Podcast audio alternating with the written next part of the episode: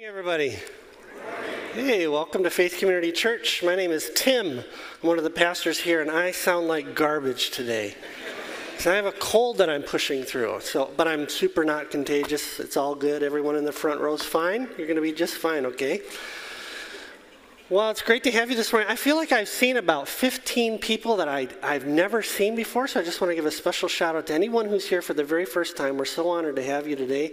And if you're here and maybe it's been a really long time since you were in a church, we are just honored that you would spend your, your time with us this morning. We really, really are. And I've seen some people that I feel like you know, I haven't seen maybe in like four or five weeks. It's just, it's doing my heart good to be gathered with you this morning, is what I'm trying to tell you. So, good morning. We love you and welcome.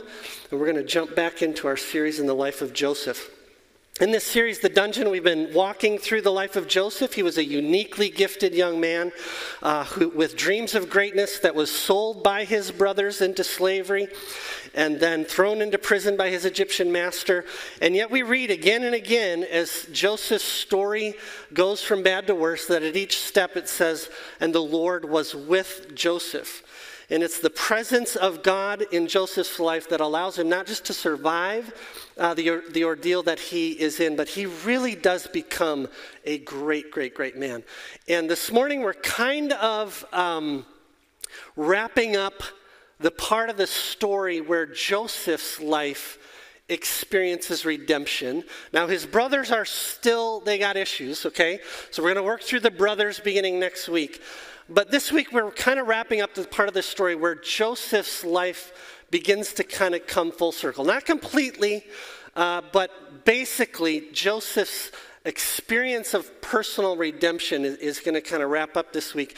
So, what we're going to talk about this week is how God redeems the dungeon. So, I don't know if anyone here has a past. You don't need to raise your hand or anything.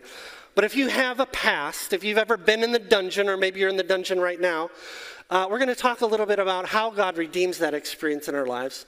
And then we're going to talk a little bit also about greatness and what it means to be great in the kingdom of God. Now, I've been in church a long time, and I was trying to think this week have I ever heard, or how many times have I ever heard, sermons about being great in the kingdom of God? Because in the church, we get, uh, rightly so, by the way, we get a little nervous around people who want to be great, right? So you meet a guy in church who's like, I'm going to be awesome. You say, okay, make a mental note of that person. We're going to stay away from him. But I, I, just want to suggest to you, and especially in light of Joseph's story, um, I believe that God wants us to have tremendous ambition for his kingdom. Okay? Uh, God wants us, no matter how old you are today, okay, no matter how much time is left to you, God wants his people to dream great things for the kingdom of God. And especially if you're young, God wants for you, and when I pray for you, okay, if you're under the age of 25 or so, when I pray for you, I ask God to fill you with ambition for his kingdom that you would offer your lives to the Lord Jesus, saying, Here's my life, and I'm asking you to make it great for the sake of your glory and your kingdom. Okay? And at the same time, we just all need to be aware that when we think about and talk about greatness, we're probably wrong. Everybody got that? Okay? So God wants you to be great, whatever your history this morning. God wants us to be great, but you, you and I should be deeply suspicious. Everyone say, deeply suspicious of your ideas of greatness. Because God's idea of greatness in his kingdom and your idea of greatness in his kingdom, I mean, just, I'm speaking for myself as well this morning. There's like a 98% chance you're off, okay? And often it's the dungeon that God uses to change and purify and make that ambition something that actually he can use. Okay? So let's pick up where we left off last week. Actually, we're going to have just a little review this week. We're going to be in Genesis chapter 41, verse 38, and that's going to be on page 35 if you want to borrow a Bible from under the chairs in front of you this morning. Uh, page 35, Genesis chapter 41. If this, you know, maybe you haven't been with us in a while or this is your first time in church this morning, what's been going on in Joseph's story, it, last week we, we read about how Pharaoh of Egypt had some dreams that were confusing to him and frightening to him. He heard there's a Hebrew in one of his prisons on the other side of town with a gift for interpreting dreams. And so after 13 years, either in slavery or in prison, Joseph is lifted up and brought into the presence of Pharaoh, and his whole life is turned upside down in the space of just a few hours. And uh, let's pick up in verse 38 and see what happens. And Pharaoh said to his servants, Can we find a man like this in whom is the Spirit of God? Then Pharaoh said to Joseph, Since God has shown you all this, there is none so discerning and wise as you are. You shall be over my house, and all my people shall order themselves as you command. Only with regard to the throne will I be greater than you. And Pharaoh said to Joseph, See, I have set you over all the land of Egypt. And Pharaoh took his signet ring from his hand and put it on Joseph's hand, and clothed him in garments of fine linen, and put a gold chain about his neck. And he made him ride in his second chariot, and they called out before him, Bow the knee. Thus he set Joseph over all the land of Egypt. Moreover, Pharaoh said to Joseph, I am Pharaoh, and without your consent, no one shall lift hand or foot in all the land of Egypt. And Pharaoh called Joseph's name Zaphenath Paneah, and he gave him in marriage Asenath, the daughter of Potiphera, priest of On. And so Joseph went out over the land of Egypt. Joseph was 30 years old when he entered the service of Pharaoh, king of Egypt. And Joseph went out from the presence of Pharaoh and went through all the land of Egypt. And during the seven plentiful years, the earth produced abundantly. And he gathered up all the food of these seven years which occurred in the land of Egypt and put food in the cities. He put in every city the food from the fields around it. And Joseph stored up grain in great abundance like the sand of the sea until, it ce- until he ceased to measure it, for it could not be measured. Before the year of famine came, two sons were born to Joseph. Asenath, the daughter of Potiphera, priest of On, bore them to him. Joseph called the name of the firstborn Manasseh, for he said, God has made me forget all my hardship and all my father's house. The name of the second he called Ephraim, for God has made me fruitful in the land of my affliction. The seven years of plenty that occurred in the land of Egypt came to an end, and the seven years of famine began to come, as Joseph had said. There was famine in all lands, but in all the land of Egypt there was bread. When all the land of Egypt was famished, the people cried to Pharaoh for bread, and Pharaoh said to the Egyptians, Go to Joseph. What he says to you, do. So when the famine had spread over all the land, Joseph opened all the storehouses and sold to the Egyptians for the famine was severe in the land of Egypt. Moreover, all the earth came to Egypt to Joseph to buy grain, because the famine was severe over all the earth. This is the word of the Lord. Thanks be to God. Take a look at verse 38 with me, if you would. Can we find a man like this, in whom is the Spirit of God? Here lie all the secrets of Joseph's greatness. Porter talked about this last week. What set Joseph apart was not his gifts, and we'll talk about that more in a minute. It was the presence of God in his life. And that's, that's a promise. The presence of the Spirit of God is a promise that the New Testament has made to everyone who is trusting in the Lord Jesus. It is an incredible, incredible, and amazing thought. That to belong to Jesus is to walk in the Spirit the same spirit that led Joseph to do these amazing things.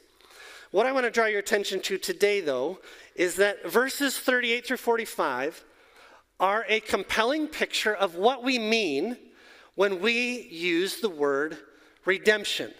Uh, sometime in the last year, I know we've done some teaching about what redemption means, but just by way of reminder, to redeem someone is to buy someone out of death or slavery not just to whatever they were before, but to something far, far greater. And that's what's happened in Joseph's life.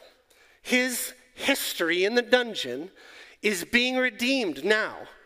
Uh, Joseph dreamed of leading his family. You remember that? way back in chapter 37? When he was 17, he dreamed of leading his family. Now, Pharaoh puts him not just over his house, but over his people and over the entire land of Egypt. Joseph had these dreams where his brothers and even his mom and dad would bow down to him. You remember that in chapter 37? Now he rides in a BMW chariot, and everywhere he goes, they yell, Bow the knee. And the whole land bows to Joseph. Joseph's brothers stripped him of a cloak and threw him in a pit. His master's wife stripped him of a cloak and threw him in prison. And now Pharaoh robes him in linen, gives him a signet ring and a golden chain. We've said before in this series don't you think Joseph dreamed of having a family of his own, like a lot of young men do? Now he finds himself married to one of the most prominent young women in the whole country. Redemption is to bring someone out of the pit, so to speak, and to take up everything that has happened to them, everything that's transpired in their past, and make it do good to them. Redemption is the fulfillment of Romans 8:28 to take up everything that's happened to you and force it to do good to you and to make it all matter and to return to you more than you would have dreamed or imagined. And that's what's happening to Joseph. And this is what God says he has done for you right now in the Lord Jesus. We just sang about it this morning. Jesus, our redemption. Remember singing that 10 minutes ago? That's from 1 Corinthians chapter 1 verse 30. Jesus is our redemption. His life is our life now. His death has become our death, and his resurrection is a promise of a resurrection that is coming for you. And if we want to see everything that we are enduring right now, if we want to see what we're enduring right now redeemed, if we want to understand why this has happened, we only get to see that in Jesus.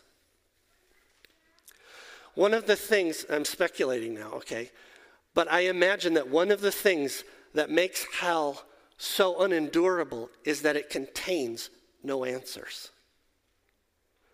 That hell is a place where there is no redemption. Nothing comes full circle for you in hell. You never get to find out why X, Y, and Z unfolded in your life, and they never mean anything.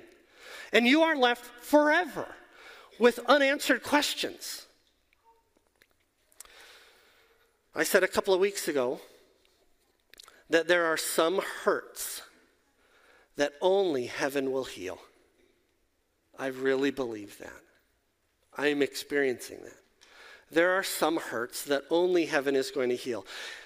And that's true, but just in light of our scripture reading today, I just want to expand on that idea a little bit this morning to say, while our, our ultimate redemption will come with the redemption of all things, it is also the normal expectation, and this is really good news, by the way.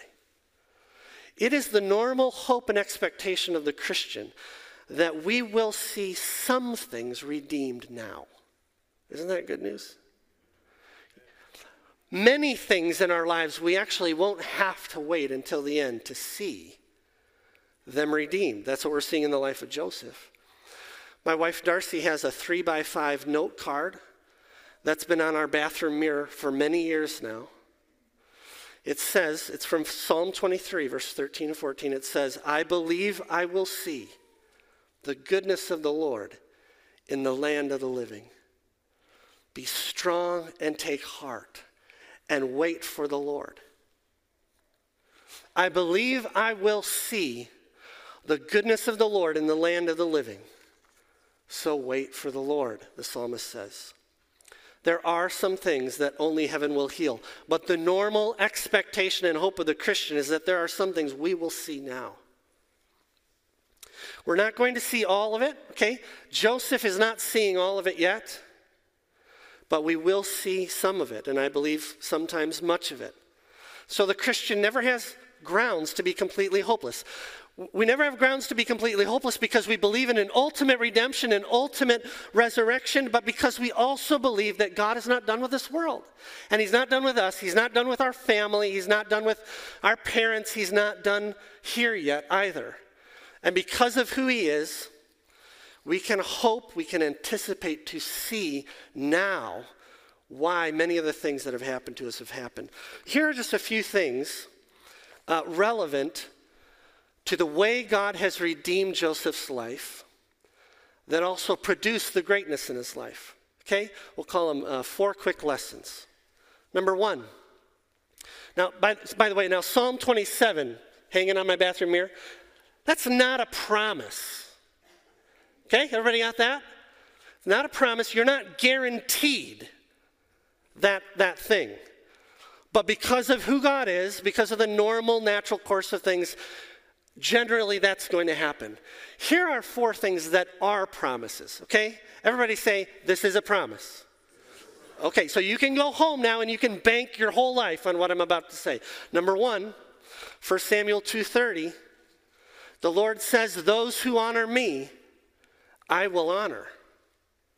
Those who honor me, I will honor. He doesn't put a time frame on that promise, okay? But it's a promise nonetheless. And look at the life of Joseph. You want to do great things? Honor the Lord. In your heart, set apart Christ as Lord. Honor him, and he will honor you, whatever it may cost you. Resolve as Joseph did, I'm going to honor the Lord. Number two, 1 Peter 5 6. Humble yourselves under God's mighty hand, and at the proper time, he will exalt you. Don't we see that in the life of Joseph? Humble yourself under God's mighty hand, and when he's ready, God will exalt you. Greatness in the kingdom of God re- begins with remembering I'm not God. I'm not God. We aren't the king. We serve the king, and he has his own purposes for our lives that we submit to. Number three, Galatians 6 7. Here's another promise. Do not be deceived, Paul says. God is not mocked. For whatever one sows, that will he also reap. And the one who sows to his own flesh will from the flesh reap corruption. The one who sows to the Spirit will from the Spirit reap eternal life. What is Joseph doing in these verses we read today but reaping what he sowed as a young man?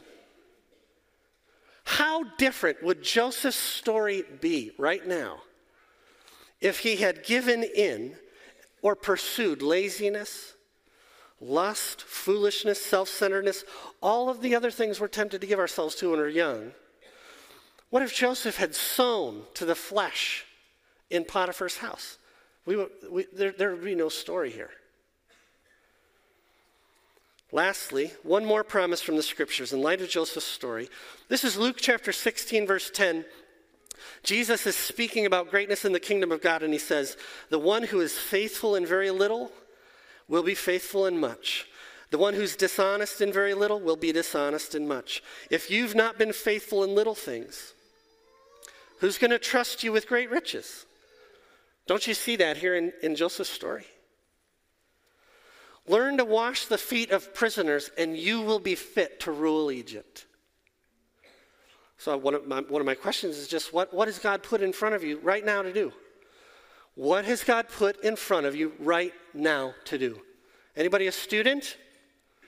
You mom, your job is washing dishes and doing laundry. You're a teacher, you're a CEO. You manage a tiny little department nobody cares about.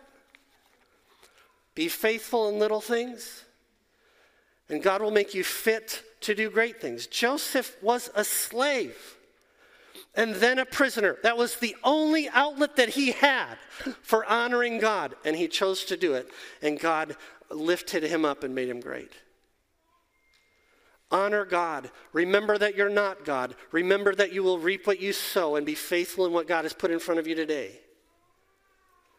And I hope that as you read the story of Joseph and the way that God, you know, made him uniquely useful, not just to, a, to his family, but to the whole world. That's how the scripture reading ended today.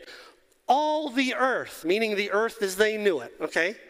All the earth was coming to Joseph and experiencing salvation. Joseph is saving the world, keeping them alive. As you read that, I, I mean, I would just hope, especially if you're young, that you would be saying, Oh, God, I want to do that. I want to be uniquely useful to my family, to the church, to the world. And to know, even as you say that, you don't know what you're talking about yet. It's okay. Even as you say, God, I want you to use my life for great things, even as you say it, just know, God, I don't even know what I'm saying right now, but I'm asking you to do it anyway. This is how kings are made. Now, I got a cough. Everybody, hold on. Ready? For those online, I just muted myself. Joseph, this is the thing about Joseph. He really was a uniquely gifted person, a uniquely charismatic young man. He would have done well in any Fortune 500 company, even without the Spirit of God in his life. Uh, many people do today. But that is not what is going on in this story. Okay, so we're all clear? If, if you read it too fast, you miss it. But think about Joseph's resume. He's a foreigner and a slave. He's from a people group called the Hebrews that the Egyptians considered unclean. We'll see this in chapter 43. They wouldn't even eat with a Hebrew because it was an abomination to do so. And by the way, he's currently serving a life sentence for assaulting a woman of noble birth. That's what Joseph brings to the table here. And yet Pharaoh looks at, you know, he interprets one dream, and Pharaoh and all of his cronies are like, this guy is awesome. Let's let's put him in charge of everything.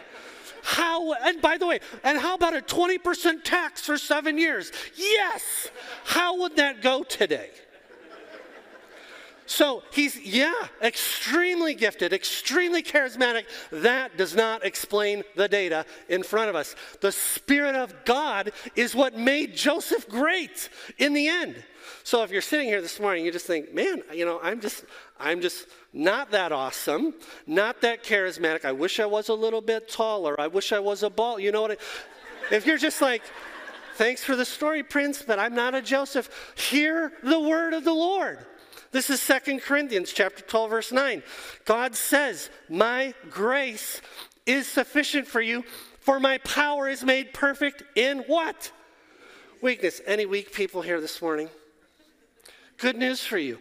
My power is made perfect in weakness. And so if you're here, you're just kind of a fuddy duddy. It's okay. Own it. It's cool. That's, God is not looking for Joseph's resume to make great people out of. Uh, some of you, okay, for the rest of you, some of you really are gifted.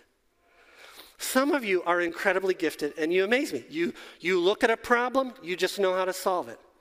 You step on the field, people want to follow you, people admire you. You know how to lead. You are just a little bit taller, a little stronger. You're a, you're a great baller, whatever the deal is. I think Joseph was like that. That does not explain his greatness. When did Joseph become great? And when do we become great? It is not verses 38 through 45. Joseph became great somewhere back in chapter 37 when he'd been tossed in a pit and resolved in his heart whatever happens here, I'm going to honor God. That's when he became great. You can make the same res- resolution today to lay your life before the Lord Jesus and say, Here are my issues. Here's my past. Here are the things I've struggled with. Here are my disabilities or my abilities or whatever. Here's my family history, blah, blah, blah. But your word says that your power is made perfect in my weakness. Here it is. Here's all my weakness. And I'm offering you my life today. Greatness and then let God work it out in your life. Old preachers used to say, Seekest thou great things? Then seek first the kingdom of heaven, and all these things will be added to you. All right. Let's look at verses uh, 46 through 57 then. I just want to talk a, a, just do a little more reflecting on the greatness of Joseph and some of the dangers he would have encountered and how God protected him in the midst of that. So these verses give us a flyover view of a 14 year period. And the first half, you look at verses 46 there. Joseph is 30 years old when he enters the, the service of Pharaoh, king of Egypt. He went out from the presence of Pharaoh and went through all the land, so he got busy right away. He gathered up all the food for seven years. He stored it, and he stored so much, it was like the sand of the sea It couldn't even be measured. So it's just an, an enormous undertaking. Uh, imagine the scale of things that Joseph would have had to organize. And then skip down to verse 53. The years of the seven years of plenty came to an end, and the famine comes, and there's famine everywhere. And people are crying out for bread. Pharaoh just says, Go to Joseph. He's like such a phenomenal leader. Pharaoh's not even like losing sleep over this whole deal. Just, Joseph will take care of you. And when the famine had spread over all the land, Joseph opened the storehouses. Verse 57 all the earth came to Joseph to buy grain because the famine was severe. What's striking to me about these verses is what Joseph doesn't do. Okay?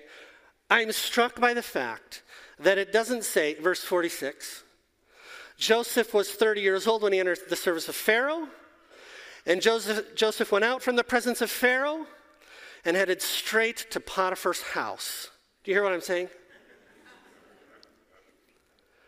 He, he didn't go to Potiphar's house. Can you imagine the conversation? Hello, Mr. Potiphar. Do you remember me?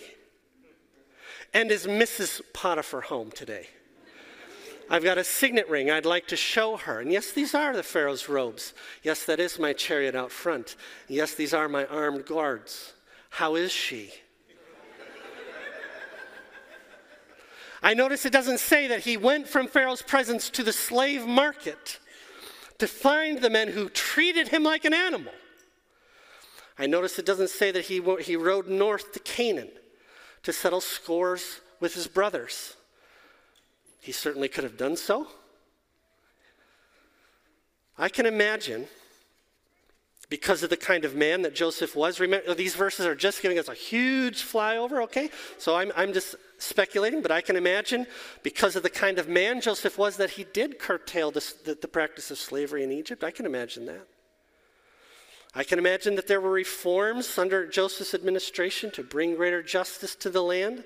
But the point here in this scripture is that Joseph put his considerable gifts to work to save a nation that had made his life hell for 13 years. Not just in those 13 years, by the way. Okay, I'm still speculating. You don't, you know, maybe I'm wrong. But don't you think that Joseph experienced racism during these 14 years? Don't you think?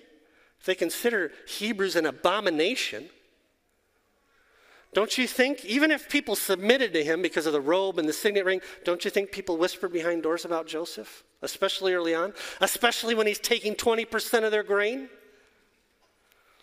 Don't you think people ever questioned his motives? Don't you think, excuse me, do you, do you think Joseph's cake, life was a cakewalk these 14 years? There is no way. Does anyone here manage a department larger than five people? Is your life a lot of fun all the time? Now try a nation doing the kind of thing that Joseph did. No, his life is not a cakewalk. So, to everyone who seeks greatness, this is a sobering reminder. To be in the kingdom of God means to have so little regard for our own honor and to be so completely surrendered to God that we are prepared to work our tails off for people who hate us from time to time, to bless those who curse us that is so easy to nod our heads with. Oh, yeah, yeah, yeah, for sure. That's what we want to do. Just so you know, when you come to Jesus and offer your life to his service to do whatever he would have you do, you are doing so in the awareness that part of greatness is to serve people who curse you. You need to know all of you need to know, but especially if you're young, if you say yes to following Jesus in this world, you will, you will be misunderstood. You will be accused of all kinds of crazy things. People are going to say you're phobic this and phobic that. And the higher you rise in life, the more tenuous your position will become. Rise anyway. Everybody got that? Rise anyway. And resolve to ask God for the grace to love those who curse you. That's what we see in Joseph's life. Fame and faithfulness. Just so you know, it, just if you're under the age of 25, you're just really on my mind this week. Fame and faithfulness rarely mix. Whenever I see young Christian people rising in their profession, I tremble for them because I know the blow is coming. The world, can, the world hates what God says about his holiness, and the blow will fall. And I am saying to you, rise anyway. And let the blows fall. Have your life so committed to the grace of God that you're able to look into the future and say, whatever will come, will come. And I'm going to honor God with my life anyway. May God help us to be like Joseph in years to come. Now, the Bible is full of stories of people who began well when they were young. Okay, if you're a Bible reader, you, have you've, you've come across this. The Bible is full of stories who begin well because when they're young, there's so much pressure on their lives. They have no clue what they're doing. They're so desperate for God's help that all they can do is trust God. And that's the spiritual blessing of the dungeon, by the way.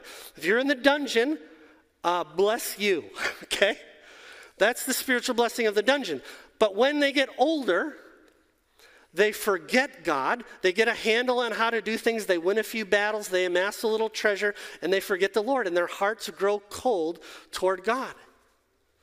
So Jesus says how hard it is for the rich to enter the kingdom of heaven. I tell you, it's easier for a camel to go through the eye of a needle than for a rich man to enter the kingdom of heaven. That's Matthew 19.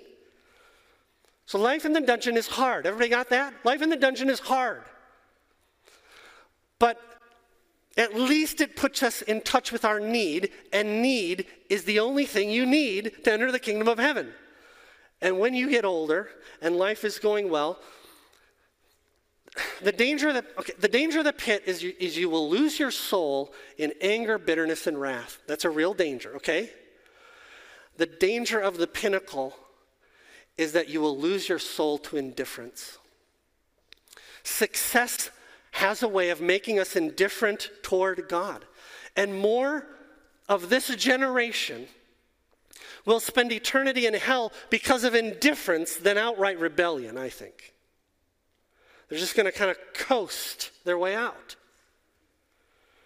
So I just want to show you two things that God did for Joseph to protect him at the top of his game. And as far as we know, for the rest of his life. These, uh, this flyover of the 14 years of Joseph, it's built like a sandwich. Okay, you got seven years of plenty, seven years of famine, but right in the middle, okay, think of all the details you would like to know about Joseph's life during this time. Right in the middle is the meat of the sandwich. This is what we're really meant to know. It says he had two sons. And it, he let, the, the narrator lets us know what Joseph named them. The first is Manasseh. This is verse 15 which means God has made me forget all my hardship and all my father's house. What does that mean? Okay, one thing it can't mean is that Joseph has like literally forgotten he had a dad and he had brothers and so on, like his brain was wiped clean, like some people try to do in hypnosis. Like the pain is the pain from their past is so bad they just want their, their brains wiped clean. That cannot be what Joseph's talking about. I mentioned earlier, you know, I'm struck by the fact that Joseph doesn't hop in his chariot and ride north to Canaan to settle old scores. You know, I'm also struck by the fact that he never got in his chariot to ride north to find his family either. So when he says, God has made me to forget uh, all of my hardship and all of my father's house, it, it seems like what is probably happening here is that what, what he's saying is God has allowed me to move on emotionally in, in some sense. What Joseph's brothers did was evil. Okay, they trafficked him into slavery, and that was the compromise rather than killing him. They thought they could make a little money, and that's why they chose to do what they did. They did an evil thing. And the Bible, the Lord Jesus teaches us how to leave people in situations that are dangerous like that. So while Joseph's story has been redeemed, his brothers have not. And I believe that Joseph has wisely left the timing of their redemption in the Lord's hands. Does that make sense? He's learned to trust God's timing in his own life, and he's taken his brothers and his family and said, God, you've got to deal with this. I, I, have thing, I, have to, I have to move on. And God's allowed him to do that. Another thing I think is going on Joseph names his boy Manasseh because God heals our past not by wiping our minds completely blank, but by uh, helping us to see what we've suffered through the providential lens of his own caring and love for us. Again, this is Romans 8, verse 18. For I consider that the suffering of this present time is not worth comparing with the glory that will be revealed to us. This is another one of those promises that it doesn't say that we won't remember anymore about what happened to us, but that God will help us to forget by reframing our past within the lens of his own sovereign care. And that's what's happening to Joseph. He's beginning to see why all this happened. And by the way, I, I don't think Joseph sees the whole thing yet. Actually, I'm like really sure. Okay, he's going to have to wait to chapter 45 to see the whole thing. But he's beginning to see what God was doing, and it's enough to heal his heart for now. And that's the promise of the gospel. One day, we will see the whole thing. But in the meantime, while we are waiting for our full redemption, God will give us enough in Jesus to begin to heal now. Loved ones, God can do this for you. Joseph was not limping through life as a recovering pit dweller. Do you know what I mean? He wasn't limping through life saying, Hello, my name is Joseph. You want to know about me? I've been in a pit.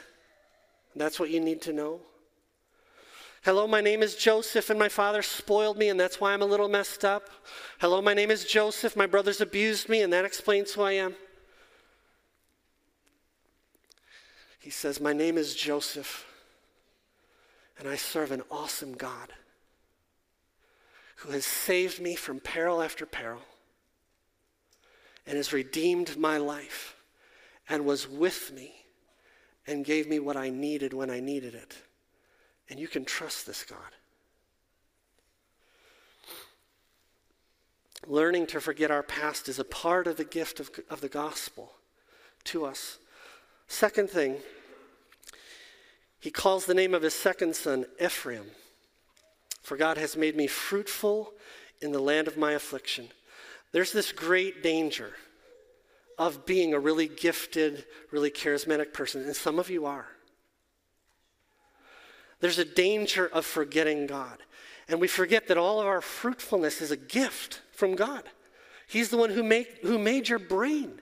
He's the one who taught you to think. He's the one who gave you your parents. He's the one who put you through school. I mean, you, you, may, you may go home today and have a stroke and your career is over. And we forget that. And we need short memories and a big God. And Joseph names his second son Ephraim as a reminder. Everything, every good and perfect gift comes down from the Father of lights. He's made me everything that I am. And Joseph continues to trust him. It, it's just a reminder whether you're in, in a dungeon or on the pinnacle today, there is no ideal place to serve God. Life is fraught with physical and spiritual dangers.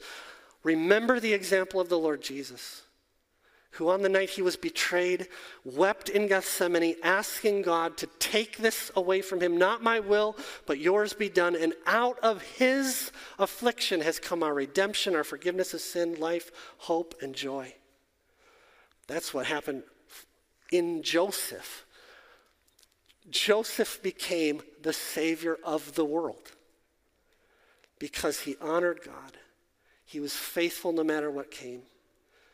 And God made him great. Let's spend some time in prayer together this morning. I'm going to invite you to pray. if you're at the pinnacle today, I just want to invite you to go over every blessing and give thanks to God for it and ask Him to protect you and bless you even more for the sake of His kingdom. If you're in the pit this morning, would you ask Him to heal you? Would you ask Him to make what Jesus has done for you so real to your heart that some of the darkness is removed, and especially for those of you who would do great things? And I'm speaking to everyone, but especially if you're a kid. I am inviting you to lay your life before Jesus and say, God, I don't even know what I'm asking for, but I am offering you my life. Would you take it and use it for your glory and do whatever is necessary to prepare me for your purposes? Why don't you pray right now?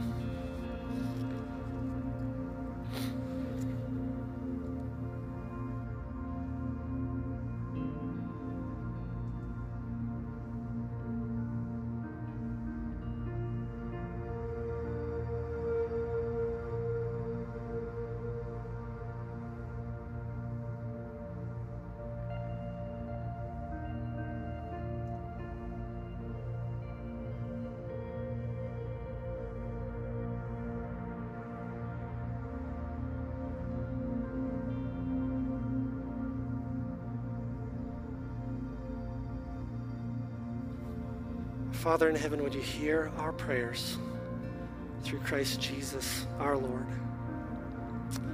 We ask these things in his name. Everyone said, Amen. Let's stand and sing.